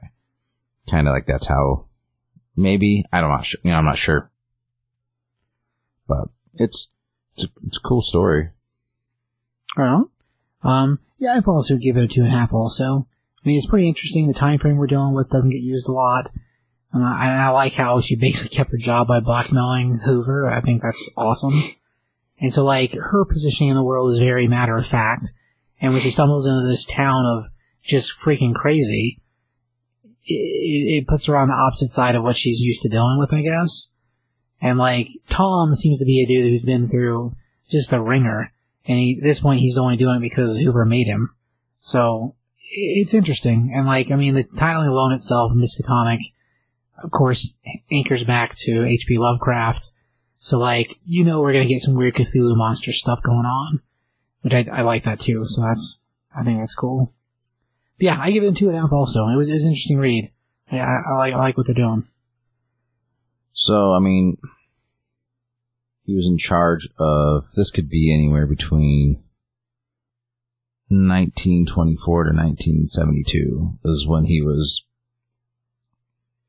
part of the, it was when he was the oh, director of the J. Edgar Hoover? Yeah, Okay. so, and he looks younger in this, so I mean, it looks, that he, um, the detective guy speaks about how they, I know my rights and I can still carry a gun, but he talks about how they've taken my booze away, so it's, it's still prohibition, so it's, you know, really, so it must be like 1924, like right at the beginning of Hoover's, like, I mean, it is, because I guess he comes in right at the beginning, like, and says that, so this is like, yeah, when he first is taking over. So yeah, yeah. so this is like 1923, 1924. Like that's how that's the time period. Cool. Alright, we're ready to move on to the, uh, to our last book, the Kaiju Score. This guy is also number one, is also from Aftershock. Um, this one is, uh, by James Patrick and, uh, Rem Broo. So, James with the, uh, art, or with the writing and, uh, Rem with the art. Um, when the thing first opens up, we basically have like a layout of, of, uh, a diagram of how, I don't know, I guess how fish work and we're talking about a particular type of fish. We're talking about a mullet fish, and what mullet fish do, and how they operate, and when they breed, and when they spawn, and whatnot about uh, fish. And we cut from there, and the very last line there is, "But who really cares about that except for scientists and me?" And uh, it cuts to a dude who's sitting in the bathtub, looking, reading a book, and uh, we find out that this is uh, Marco. And Marco's sitting in his bathtub with a book in one hand, cigarette tray in the other, and uh, drinking booze. And he get, makes a phone call, and uh, on the other line, uh, it's a it's a dude named Slim, and he's trying to convince Slim that he has uh he has a plan to to score a bunch of money, and he just needs Slim to help him. And of course, Slim tells him that he screws up every job he's ever on, and he's not interested in anything he has to offer, and hangs up on him in a pretty uh, Kraus way. And we jump to two weeks later, and we're at like an island resort. It looks like, and uh, we've got a lady who's uh, sunbathing, and uh, pretty blonde lady, and she's uh, responding to somebody on the phone as to what to tell them offer wise. And this is Gina, and she basically tells the person on the phone that uh, she wants them to deliver the message that she doesn't want any part of the any of the job, and that they can all just go to hell. And then she says, wait, hang on. don't do that. I'll do it myself. Let me do it to his face. That way he knows it's happening. And uh, she hangs up the phone on him. And we join her a little bit later. She's uh, in like a dress walking through town. And uh, she's on her way back to what appears to be an apartment or a hotel room. She opens up the door and she walks inside, and there's a lady standing there with a gun, and she's like, she says, "Who, who are you?" And the lady says, "I'm sorry," and then shoots her. Um, after that, the lady who shot her picks up the phone, makes a phone call, says that she's Gina, and that she's changed her mind, she wants to take the job. About that time, we see Gina, who's been shot, start to get up, and she's coughing, there's blood everywhere, and the lady uh, tells her, "Oh, it's fine, I'm still here." take the place, take, take the price and market mark it up thirty percent. And uh, as she's on the phone, she basically pins Gina down, covers her mouth, and smothers her to to death. The whole time being on the phone, as if she's Gina, which is pretty. uh I don't know, it's pretty crazy. Uh, we jump from there to a jog track, and we've got two folks, two guys watching a race. Uh, uh, one dude who's uh, Mr. Marcone, and another guy who uh, we wind up finding out is uh, Pal- Pal- Palermo. And uh, Palermo's a goon. He's there trying to get a job, and he's talking to the talking to Mr. Uh, Mr. Cuomo. That's C U O M O Cuomo. He's like, oh, you know, the last job I was on wasn't really my fault. It got botched. You know, there's a lot of things that happen that cause things bad to happen. You know, I'm not, I'm not really a bad luck. And uh, was watching the dog race, and he's like, "Oh, look, there's my dog number four. He's in the lead." And uh, as the race goes on, I mean, the dog's doing great, and he's super, super stoked because he's gonna win a bunch of money. He's like, "Oh, you know, like the, the the airport job, the airport heist, that wasn't it wasn't my fault. I mean, we got in the plane, and everything was working out just fine, and and then you know, we the plane hit a seagull, and that's the only reason that you know the engine got messed up, and it wasn't my fault the job went bad." And the whole time the guy is still watching the dog race and only kind of listening to him. And he's like, oh, look, number four is pulling away. He's doing great. And, and then, uh, Palermo, Palermo keeps going. He's like, and, and in Italy, you know, something crazy again. You know, I plan a perfect job and get the perfect tools and, he just keeps explaining like how all these, uh, the most recent batch of, uh, heist he was on went badly and it wasn't really his fault.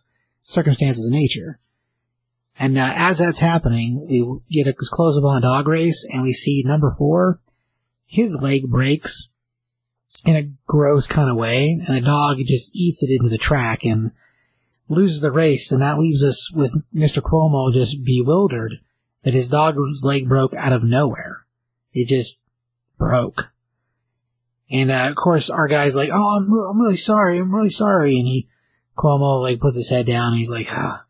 I'll make some calls. I'll, I'll, I'll do so. I'll find you something. And of course that makes him super happy. He's like, oh, thanks so much. He's like, now you gotta get out of here before the next race because you are bad luck.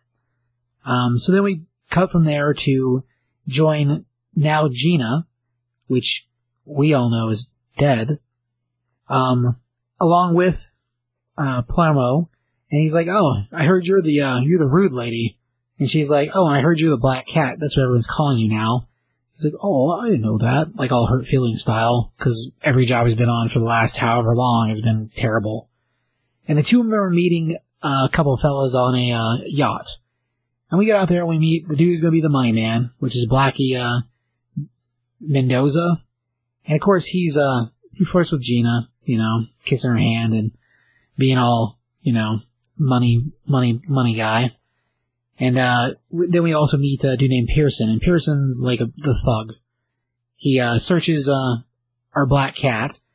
In his pocket, he finds a lucky rabbit's foot. And he's like, "What is this for?" And he throws it off the boat into the water. And then about that point, we are joined by Marco, who's up on the top edge of the yacht, and he calls them all to attention.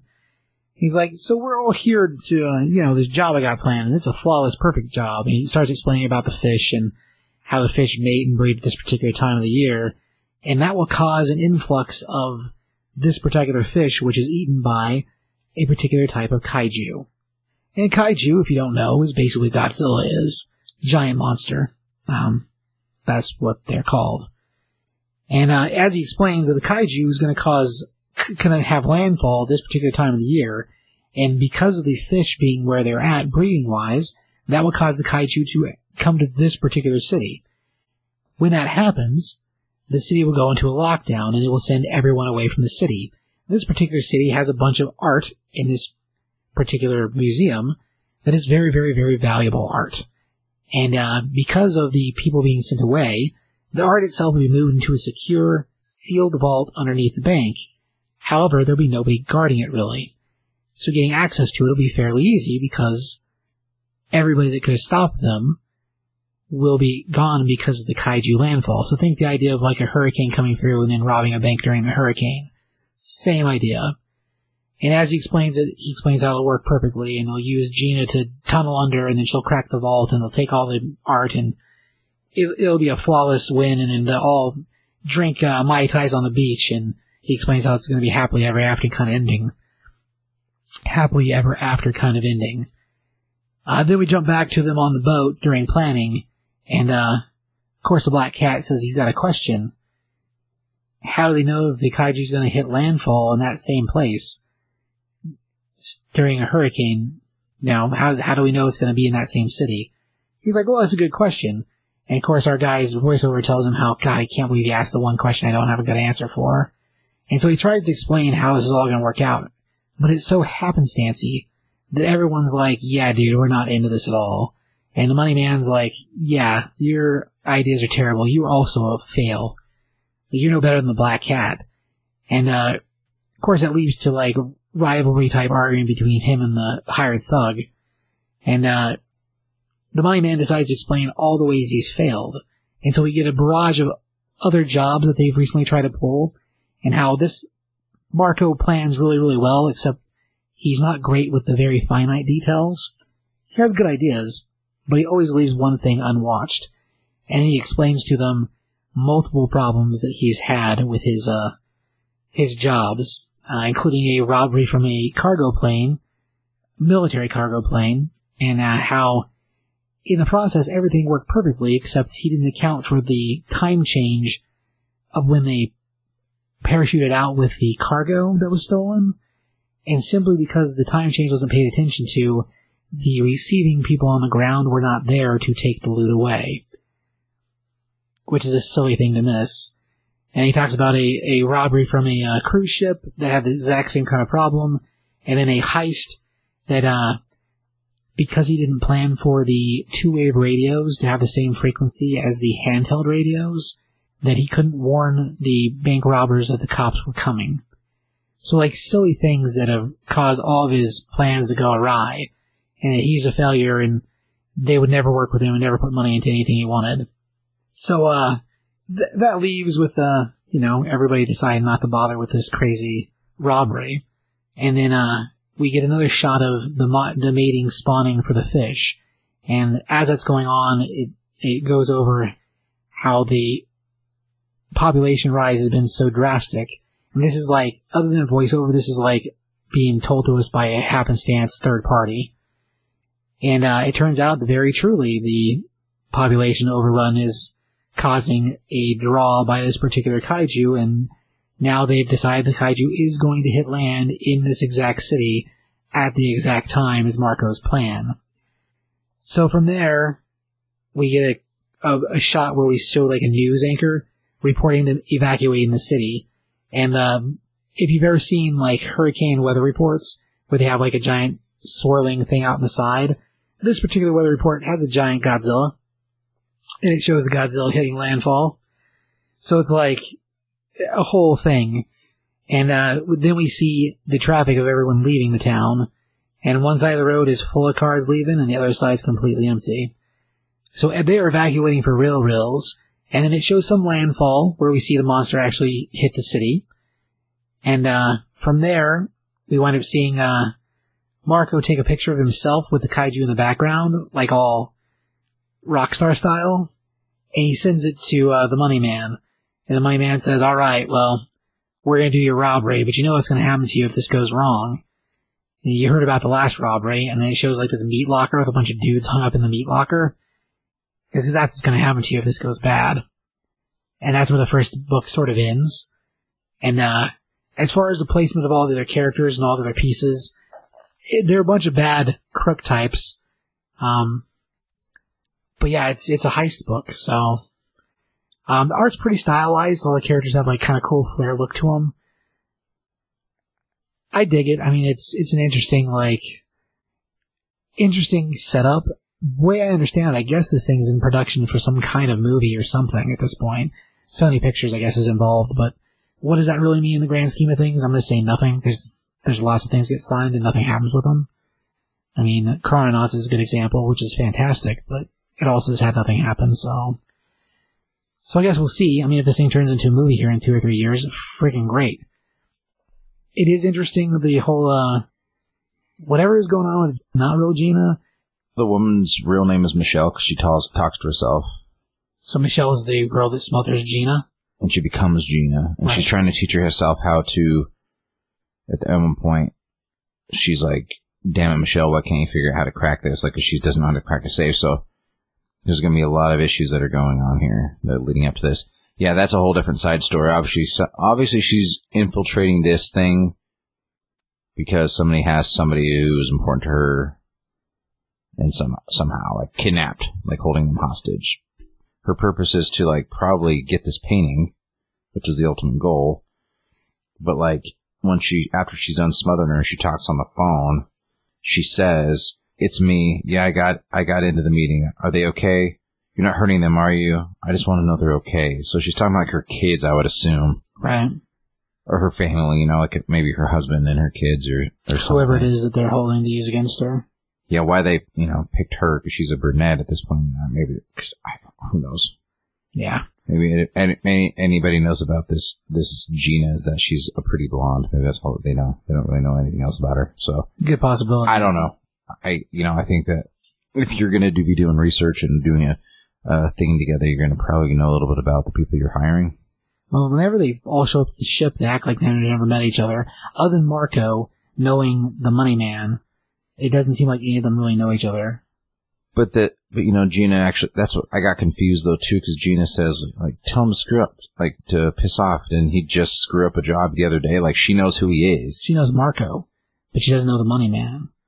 No, But but- yeah, why would he recognize she wasn't the same lady? That's a good question. yeah. So that question, I was like, what? Hmm. Is that who she's talking to on the phone? I don't think they say who she's talking to, but it makes sense if it was him. And with all the failings they've had, and they do talk about him failing on a barged car robbery, or no, a uh, Yeah. bank robbery. So it must have been Armored car robbery. So if, if that's who it is, that's a good question. How's he not recognizing? Yeah, she's like, tell him to F off. Nobody's desperate enough to take that job or work with that failure. I won't even waste my time at the meeting. Or better yet, tell him I'll call him and tell him myself. Right. And like, so it's like she's, you know, like she, she knows who he is and like that he's calling her specifically to tell her about this job. And, you know, I, I don't know. I, I like the, I like the, the, the feel of the book. I like the idea of it. Like, I'm sure that there's going to be a lot to it. You know, I think like a lot of these things will answer themselves, but like my questions are like, why? Well, she's talking to her as an assistant of some kind, trying to give him a message. So maybe they know each other, but they don't know each other, know each other. yeah, maybe. But that's still like, I mean, how Maybe, many maybe they know of each other. I don't know. Yeah, that, man, that's, that'd make more sense. But yeah, it's still kind of a good question. Like, if they've never actually seen each other and they just know about each other's work, that, that would make sense, I guess. But yeah, it's, it's interesting. I mean, and that lady smothering her is freaking crazy. Well, she has to, she has to kill her to take her identity so Oh, she yeah. can sev her family, obviously. Right? They're probably like, and she doesn't want to do it because she throws up. Oh yeah. Like as soon as she shoots her, she does. Yeah. Like she doesn't want to do it, Right. But she's got to become this person and teach herself how to crack safes, which I don't know how you teach yourself to crack safes. Yeah, that's a good question. According to this, with computers and like stethoscope. I don't. I don't think Yeah, it's that I easy. Think, I think that's a gift. yeah, I would agree with that. So, as you know, s- s- you know, like bad Santa teaches us, like they keep Mm. coming back to the guy that's a screw up because he can crack safes like nobody's Right. business. Exactly. Yeah, as a thing, I mean, I, I don't know. It was, it was a fun read. The world is a little weird. I mean, they're treating kaiju as like a normal happenstance, so, you know, like a hurricane or something, which I guess they kind of are. But yeah, I don't know. I thought it was a fun read. Um, I give it, I give it a three. Like the art's pretty poppy. The characters are very stylized, so they're, they're sh- the whole shape to it is a, is a thing for this particular book. But, but I dug it. Uh, Josh, what do you know about the uh, kaiju score? Other than Marco likes to do too much in the bathtub. Um, I'll give it a two and a half, and I'll and just until I see how it plays out. Again, my th- my issue with indies is always like if they start off with a bang and they like do they shoot their wad in the first one and then it just fizzles out, or you know, are they trying to make too con- convoluted of a story to where they're not going to be able to pay off all the different things that they they Set up. they hint at yeah. you know, there's just a lot to it. You know, of the five books tonight, because they're all indies, I think that the uh, E-Ratic book is probably the coolest one. Ultimately, I liked it a lot, a lot. You know, this one's prob is really cl- uh, it's a good book as well. But they they all, you know, they all have such potential. That's what like they they're they're all have a lot of potential to be really cool stories. Ultimately, Sure. every single one of them. Yeah, we'll just have to see. But yeah, this one is pretty good. I'll go, two and a half, but just because I'm I'm kind of hesitant on it. Like I'm like, that's a they're setting up a lot of things. Well, yeah, we have whatever's going on with the fake Gina, Michelle, whatever's going on with the black cat. So like all these characters. I have- like that character. He right. He's it's so funny. Well, the, I mean, it's terrible because the dog's leg breaks crazy, but you know he knows it's his fault, and like as he's apologizing for things that this dude, other dude, has nothing to do with. Yeah, and it was real bad because the way we hit the seagull, and it's just yeah, like he's a he's a neat little weirdo. Well, one was a sinkhole, so it was an act of God. Right. The other was a seagull because it took out the the the uh The plane, the plane's the getaway plane. Now, Yeah. So like everything that's happening around him is like act of God bad. It's not like he did it himself, but he himself is just not lucky. And then the dude throws away his rabbit foot? Come on, man. right on. Well, so what'd you learn today, Josh? the monster squad lied to me. Hang on, what? they shoot that crazy creature of the Black Lagoon thing, and it doesn't kill it in this Oh. book. Uh, That's a, okay. But they didn't use a shotgun. But still a gun. and gun's a shotgun. gun, man. That's a good point. That's a sad thing to learn, my friend. Uh, if you guys don't know what Monster Squad is, you really need to go back to the 80s and check it out because it's fantastic. Um, what did I learn today, Josh? And that weird mother things are disgusting. That is definitely true. The mother thing was really disgusting. Grown life. Cause, do they come out as adults? Because it seems like they might. Because they're all the same age, and he talks about there being no kids, and he hates being called a kid because he's not a kid. I think he talks about it being like a like the children just show up. Well, he, that's what he says, but he says they're also all called kids, and we don't see any like kids in the drawings. I don't know. I think that they show up as children Well, they might. Not babies, but as actual kid kids. because like there's a kid holding like an older person's hand. Oh yeah, yeah, okay. It's covered up by a box and dialogue, but that's true. It is there. Yeah, I, I looked deep into that one because I was confused by that. So it remind, like I said, it reminded me of the Giver. But Sure. know. It was just, it's a cool story, but it's disgusting at the end. I will agree with that 100%. Super gross. Alright, so some books to watch. Um, let's see, suggestion wise. I mean, of course, E-Ratic, I, I, we both liked a lot, so I'd say check that thing out if you get a chance to, because it's pretty good. Um, as far as other stuff, I mean, Endless Winter just started over at uh, DC, the Justice League Endless Winter. It's a pretty big crossover event that's uh, going to run through this entire month. So say all that stuff should be awesome. Uh, as far as other things coming out, I mean, right now Daredevil's super hot just for the moment, so good luck finding number 25. If, if you do, I say pick it up, because at this point it's crazy. But it has been good anyway, story-wise. It's had Marco Checchetto doing the art for it, and he's fantastic, so, I mean, that one I would definitely say is worth checking out as a series, even if you don't want to chasing the individual issues. It's good stuff. Uh, Current Vader for Marvel is really good. Uh, it had its first volume come out maybe two or three months ago, so if you want to pick up and trade, you get the first five issues in one go. It's also really good. I mean, it's Darth Vader stuff, so Vader's awesome. Uh, the team on it's a really good team too. And we just had King in Black start, which is uh, Donny Cates' current uh, big event over at uh, Marvel dealing with Venom and the, the Venom God Knull. And that stuff looks amazing. So I would say check that thing out too.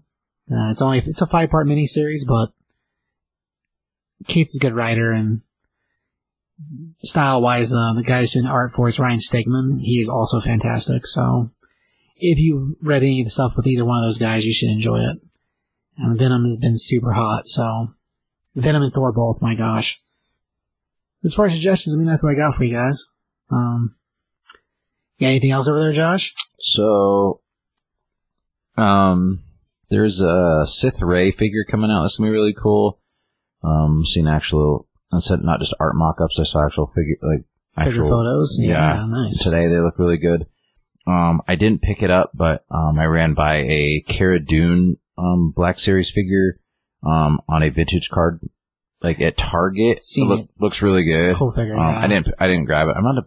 You know, even with the GI Joe six inch stuff, that's just not my size, and I don't really want to get into those. Just it's just they're too expensive for me to be, like the way I collect GI Joes and stuff like that. Like Right. I can't do that. So, but I, you know, take a glance. I don't. I, I did get the Sith Rey because I think that figure's really rad. rad. Like I do make intermittent, you know, Jedi Sith stuff. yeah. exceptions. But uh, so there's those things. Um, some other upcoming stuff. I was, um, Acid Rain has some really cool new stuff coming up. Um, they're doing a um. So if you guys know what, if you do or don't, which I, you know, if you don't know what Acid Rain is, it's not uncommon. It's kind of a like a really, it's a very indie toy company, and uh, by a guy named Kit Lau, and he, um, his main character is a guy named Bob, and like, he like Bob's team, like, um, um, the they call it the Bucks team, and uh, they released them originally, and they're really hard to find now, and they're like aftermarket, pretty expensive, but they're re-releasing them in um, like a different color scheme, kind of like different suits, but also they come with a bunch of accessories, and uh, it's it's going to be about. I think there's five figures altogether, but there's it's going to be like $160, $180. Mhm. But I mean, as you know, They are highly detailed and really They're- impressive figures. they're very amazing. So if you like that 118th original GI Joe scale, you know, uh, They're top of the line. they yeah. are they are like some of the best of the best out there. They're Oh, yeah. really really incredible. So that's coming out. Like I'm kind of debating on that because it's so friggin' cool, man. Um, but uh, you know, we do review things periodically on action figure deconstruction. We do have a couple of episodes out, so check those out. We did Ultra Magnus, and we also did Storm Shadow. Shadow. Yeah.